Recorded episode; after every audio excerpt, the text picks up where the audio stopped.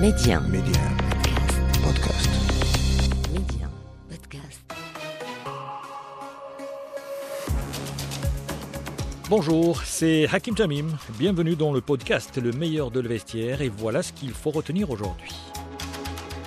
Et en Allemagne, à propos de la décision du Borussia Dortmund d'envoyer Erling Haaland, le jeune international de 20 ans, on le sait, touché à une hanche et absent jusqu'au mois de janvier. Il a été autorisé donc par son club euh, d'aller se soigner au Qatar et ça fait débat en Allemagne, euh, David. Oui, c'est vrai, il y a un petit débat. Alors, euh, on, on essaye de, de, relativiser un petit peu la polémique. Les journalistes à ce sujet sont plutôt responsables, je trouve. L'histoire est la suivante, c'est assez simple. Erling Haaland a une, une rééducation à effectuer d'ici la fin de l'année civile 2020 euh, pour ce, cette, euh, ce petit souci, cette blessure à la hanche. Et il a choisi, c'est lui qui a choisi de profiter de bonnes conditions euh, météorologiques pour, entre autres, hein, pour euh, récupérer et de partir donc au Qatar. Il a d'ailleurs fait une devinette à ses, à ses suiveurs sur les réseaux sociaux pour leur faire deviner où il se situait. On voyait bien que c'était dans un endroit un petit peu euh, de vacances et hein, où il faisait chaud.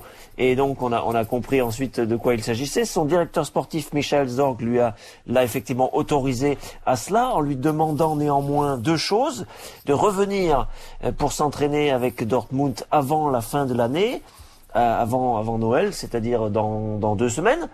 Et, et deux- deuxièmement, puisqu'il s'agit d'un d'un pays euh, qui est lui aussi touché par la pandémie virale, euh, d'avoir un comportement responsable.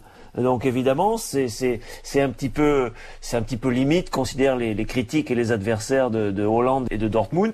C'est évidemment aux joueurs d'avoir la responsabilité euh, de, de prendre soin de lui-même.